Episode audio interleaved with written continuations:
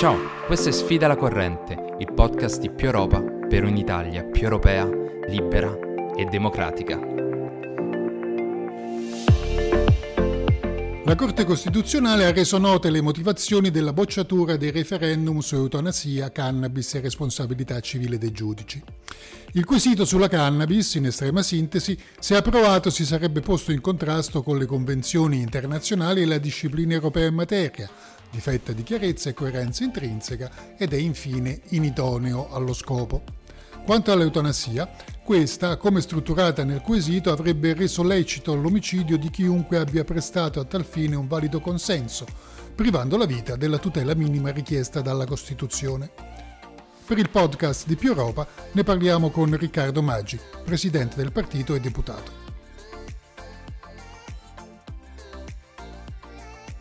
Allora Riccardo, da dove vogliamo cominciare? Dal referendum sulla cannabis o quello sull'eutanasia? Abbiamo l'imbarazzo della scelta, diciamo. Ma direi che intanto possiamo fare delle considerazioni che riguardino nel complesso il giudizio di ammissibilità che la Corte eh, Costituzionale ha dato sui tre referendum che non sono stati ammessi al voto, che ricordiamolo sono quello sull'eutanasia, quello sulla cannabis e anche quello sulla responsabilità diretta dei magistrati che eh, per inciso, ma non è secondario, eh, sarebbero stati anche i referendum a detta di tutti più popolari, cioè quelli che avrebbero eh, di tutta evidenza chiamato ehm, un numero maggiore di cittadini al voto e quindi anche favorito probabilmente il quorum, il raggiungimento del quorum. E quasi potrebbe, Perché... quasi potrebbe pensare a una certa malizia, secondo te? Io non, diciamo, lo penso, lo penso chiaramente, lo rivendico e penso anche di non essere troppo malizioso nel, nel pensarlo, perché eh, purtroppo ormai eh, la giurisprudenza della Corte nei decenni passati ha fornito alla Corte Costituzionale diciamo, una gamma di strumenti eh, tra i quali eh, la Corte può scegliere per decidere della vita o della morte di un referendum. Tra l'altro questi strumenti che si sono stratificati nei decenni sono anche tra di loro contraddittori, eh, quindi si è creata una tale discrezionalità nella, nelle decisioni della Corte che inevitabilmente poi quando c'è discrezionalità c'è anche eh, la possibilità che si facciano delle scelte che sono politiche.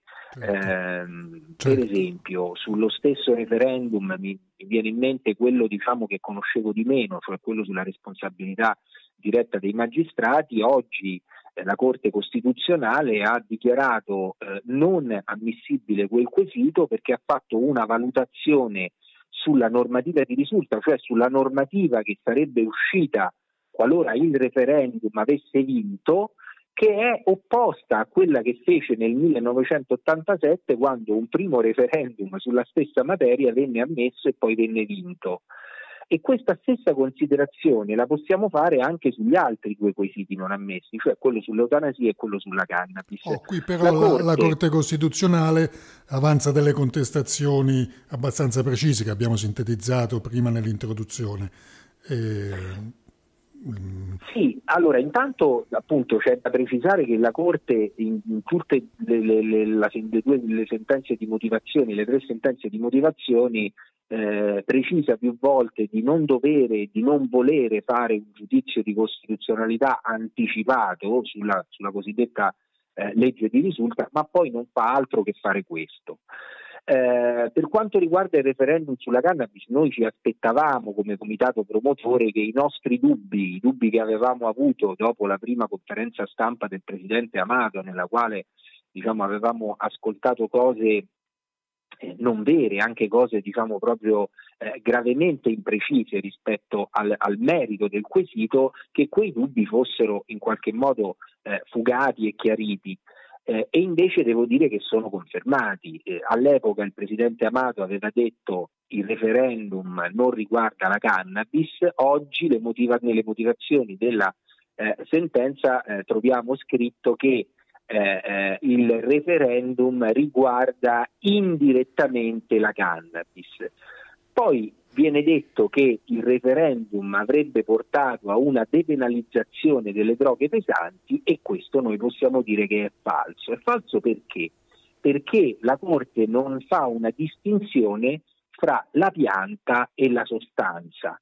Cosa intendo? La Corte stessa poi nelle motivazioni dice che ci sarebbe stata, eh, togliendo la parola coltiva, una depenalizzazione anche della coltivazione di piante che portano alla estrazione di eh, sostanze stupefacenti pesanti. Eh, esatto. Benissimo, però quella estrazione, cioè le, le, le condotte di eh, produzione, raffinazione e estrazione, la Corte stessa riconosce che sarebbero rimaste punite esattamente nel modo in cui lo sono ora. Io, mi, mi viene da, da, sorridere perché penso a qualche tempo fa quando eh, eh, il Papa eh, Bergoglio, eh, annunciando un suo viaggio in Bolivia, aveva detto quando andrò in Bolivia voglio masticare la foglia di coca. Certo. Ecco, la foglia della coca eh, masticata dà l'effetto più o meno di prendere un caffè. Beh sì, poi diciamo ecco, è parte integrante Mi viene cultura. da dire cosa direbbe il presidente Amato del, del Papa, che mastica la foglia di coca, perché questo è esattamente il, diciamo, un po' come dire sconcertante mancanza anche di approfondimento e di conoscenza. La stessa cosa la possiamo dire eh, per il riferimento per eh, il contrasto ob- con gli obblighi internazionali. Ci sono delle convenzioni internazionali, a partire dalla Convenzione di New York del 61 e poi di Vienna successivamente, che eh, sono eh, degli strumenti di diritto internazionale per contrastare il traffico di sostanze stupefacenti e per tutelare la salute dei cittadini. A leggere la sentenza della Corte però sembra che la Corte sia rimasta solo alla Convenzione del 61 e non tenga conto di tutte le evoluzioni che ci sono state anche in sede ONU del diritto internazionale che ad esempio indicano che gli stati devono ricorrere il meno possibile allo strumento carcerario per colpire il traffico eh, di sostanze stupefacenti. Basti pensare che aderiscono a queste convenzioni stati come il Canada e come l'Uruguay che hanno legalizzato completamente la produzione e il commercio eh, della cannabis e così altri stati che invece hanno delle pene e delle sanzioni pesantissime. Dunque, eh, insomma, io continuo a ritenere che sia stato un po' uno schiaffo non solo diciamo, al comitato promotore, ma anche a tutti quelli che lo avevano firmato questo referendum. Dunque, adesso però è il caso di voltare pagina, guardare al futuro. Cosa fare? Le battaglie si bloccano, riprendono, soprattutto penso alle cannabis, con, perché è comunque una questione che è all'ordine del giorno del Parlamento riprendono con Assolutamente, assolutamente eh, Alessandro, non si devono bloccare, le battaglie deve, devono ripartire e direi devono ripartire su due fronti. Uno è quello parlamentare ehm, e quello parlamentare noi abbiamo eh, depositati eh, a nostra prima firma, a mia prima firma in Commissione Giustizia un testo di legge che riguarda in parte lo stesso oggetto del referendum, cioè la coltivazione domestica di cannabis, la depenalizzazione della coltivazione domestica di cannabis, quindi che è finalizzata all'uso personale, e anche una depenalizzazione dei reati di lieve entità che hanno a che fare con le droghe. Ricordiamolo cosa sono, sono quei reati che appunto, lo dice la parola, sono di lieve entità, non dovrebbero portare al carcere, che sappiamo eh, vive una grave situazione di sovraffollamento nel nostro paese. Sì, però spesso, ma, ma spesso Italia, lo fanno, eh, spesso succede invece. Sette perché, casi eh, su dieci comunque ce lo hanno detto nelle audizioni anche diciamo, il Servizio Centrale Antidroga e il Ministero dell'Interno portano al carcere. Sì, anche ecco, perché sono casi di recidiva o cose del genere. Insomma. Sì, ma sono anche casi di una cattiva applicazione della norma perché eh, diciamo, i fatti di lieve entità sono, non, non, hanno un articolo autonomo nella legge, quindi in prima battuta eh, eh, ti portano in carcere, soprattutto se non hai un buon avvocato, magari eh, non hai un avvocato d'ufficio che, che, arriva tardi, eccetera. In prima battuta tu fai l'ingresso in carcere, quindi entri nel circuito carcerario anche per dei fatti che sono dei fatti appunto di lieve entità, dei reati minori che non certo. dovrebbero avere questo. E poi, e poi magari inizia una spirale che ti porta appunto per cui dal carcere così, non esce esattamente, più, diciamo. Eh. Ed è esattamente quello che andrebbe evitato. Esatto. Eh, ma è questa l'indicazione, ad esempio, che anche la ministra Cartabia ha dato più esatto. volte in esatto. generale. I, I, cosiddetti reati minori, i cosiddetti reati che tra l'altro non hanno, eh, non hanno vittime, non hanno eh, terzi che sono vittime. Quindi questo è un primo fronte di battaglia. La prossima settimana riprenderà in Commissione Giustizia l'esame di questo testo. Quello che noi chiediamo è che ci sia un impegno